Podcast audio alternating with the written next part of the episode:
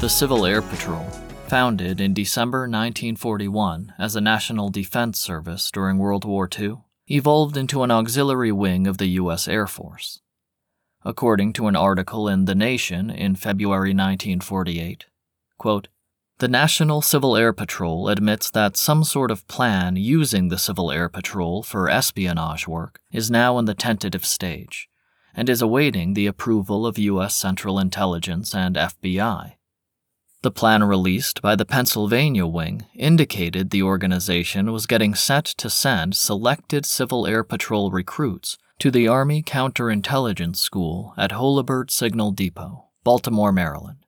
It declared that these recruits would be taught the Russian language, Russian military tactics, Russian politics, and all characteristics of the Russian people.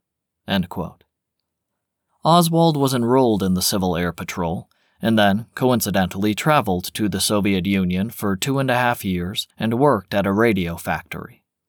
Oswald was immediately paid more than anyone else at the factory, including the managers, and was given a luxury apartment in Minsk overlooking a river.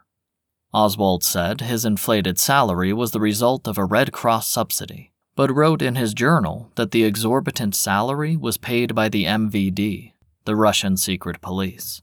While working at the radio factory, Lee was taught Russian by Stanislav Shushkevich, who describes Oswald as, quote, he never asked questions, never talked about where he had lived or how he had found himself in Europe.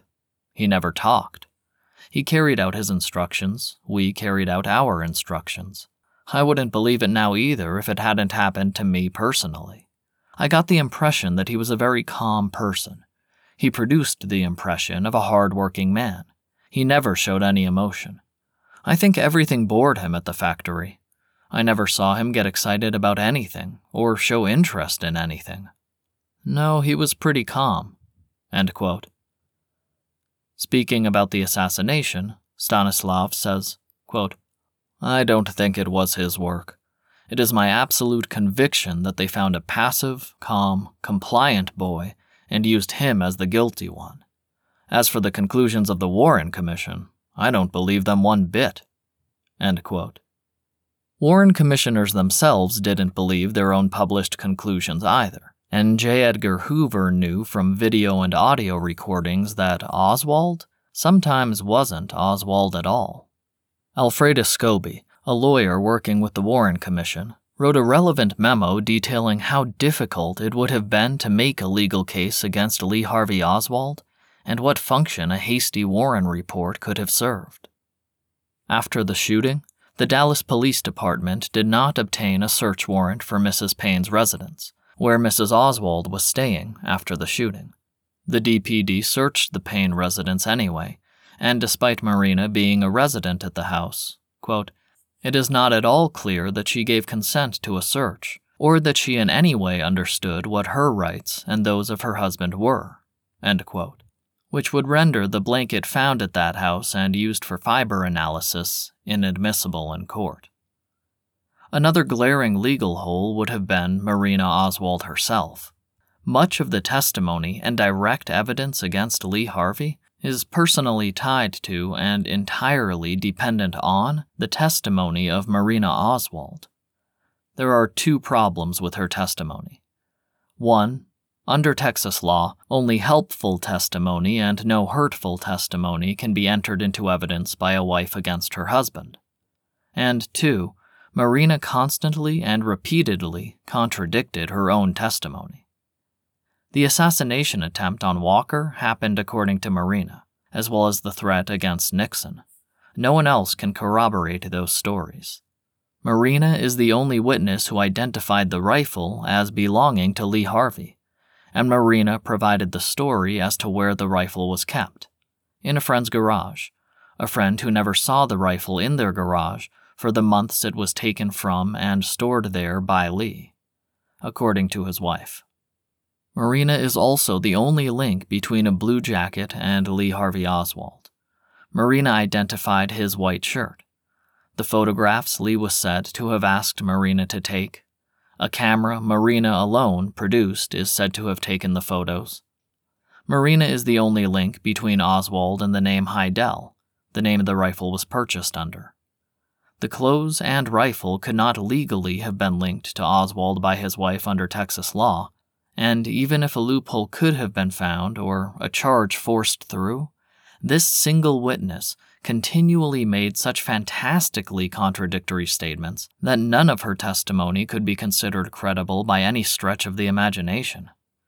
The testimony of Marina Oswald is so contradictory that the House Select Committee on Assassinations had to write a 29 page memo entitled, quote, Marina Oswald Porter's Statements of a Contradictory Nature. This is the caliber of the witness tying almost all direct evidence to Lee Harvey Oswald. Marina told the Warren Commission that she, quote, never wanted to go back to Russia, end quote. She told the FBI that she had, quote, thought about going back to Russia, end quote, and told the Secret Service that she had, quote, on several occasions expressed her desire to return to Russia. Marina told the Warren Commission she was fired for her anti Soviet views. She also told the FBI she was fired for not picking up her membership card. Marina said that Lee beat her, and a family friend, George de Mohrenschildt, never knew about it. She also gave testimony saying that Lee was personally reprimanded by Mohrenschildt in front of her at length for beating her. Marina testified that Oswald wore dirty clothes, refused to put on clean shirts, and she was so ashamed to be seen with him that she would cry. At the Clay Shaw trial, Marina testified that Lee ordinarily wore clean clothing, and, quote, if he had to go downtown, you know, he always changed clothes, he wore a fresh shirt or suit. She told the Secret Service she had no knowledge of Lee going to Mexico City, told the FBI that she, quote, did not know anything about any trip that Oswald may have made to Mexico City, Then told the Warren Commission five weeks later, in February, quote, I knew that Lee would go to Mexico City, end quote that Lee had told her his plans in August, and she was aware that Lee wanted to go from Mexico to Cuba. Marina recalls on April 10th that Lee lost his job, recalls that Lee lost his job after April 10th, recalls that Lee did not come home for supper on April 10th, and that on April 10th, Lee came home at the usual time. Concerning photos taken of the Walker house that Oswald took, according to his wife, Marina found those photographs while she was cleaning his room. Marina also claims to have found the photographs when she discovered Lee burning the photos in the bathroom. And also that Lee had shown her the photographs one morning when he was sitting on the sofa, and that's how she found out about them, at which point she told him to destroy the evidence. As for the backyard photographs with Lee holding the rifle, Marina said on different occasions that she was given one photograph that she gave everything to the DPD, that the DPD had missed two photographs, and that she had destroyed the photographs at the suggestion of Marguerite Oswald, Lee's mother. Marina told the Warren Commission that she saw ammunition around their house on Neely Street, and told the FBI that, quote, she had never seen any ammunition around the houses in which they lived. Marina says that she had seen Oswald's pistol twice, that she had only seen Lee's pistol when she took his picture in the backyard, and that, quote, she never saw a pistol that Lee owned. Marina says that Lee's rifle was two years old and that he had owned it in Russia, and also that she was very angry when he had bought it in Dallas, and that she saw the Russian rifle in the Paine house, and that Oswald didn't have a rifle in Dallas, but she did see a rifle in New Orleans, and also she saw a rifle in Dallas.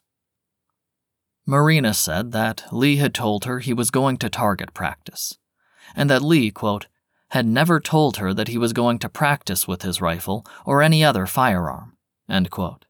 And she, quote, cannot recall that he ever practiced firing the rifle either in New Orleans or in Dallas. And also that Lee told Marina that he had practiced in a field near Dallas, and that he also told her in January 1963 that he had been practicing with his rifle.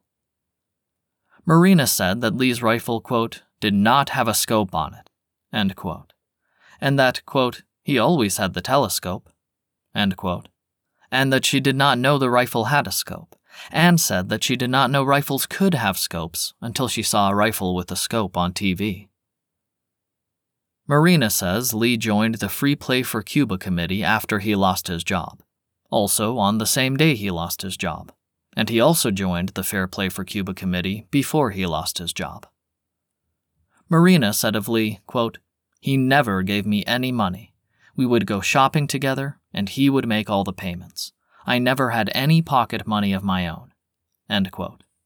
She also said that she went shopping after Lee took the bus, that she had to buy last minute groceries, and that she lost a purse containing $10 Lee had given her.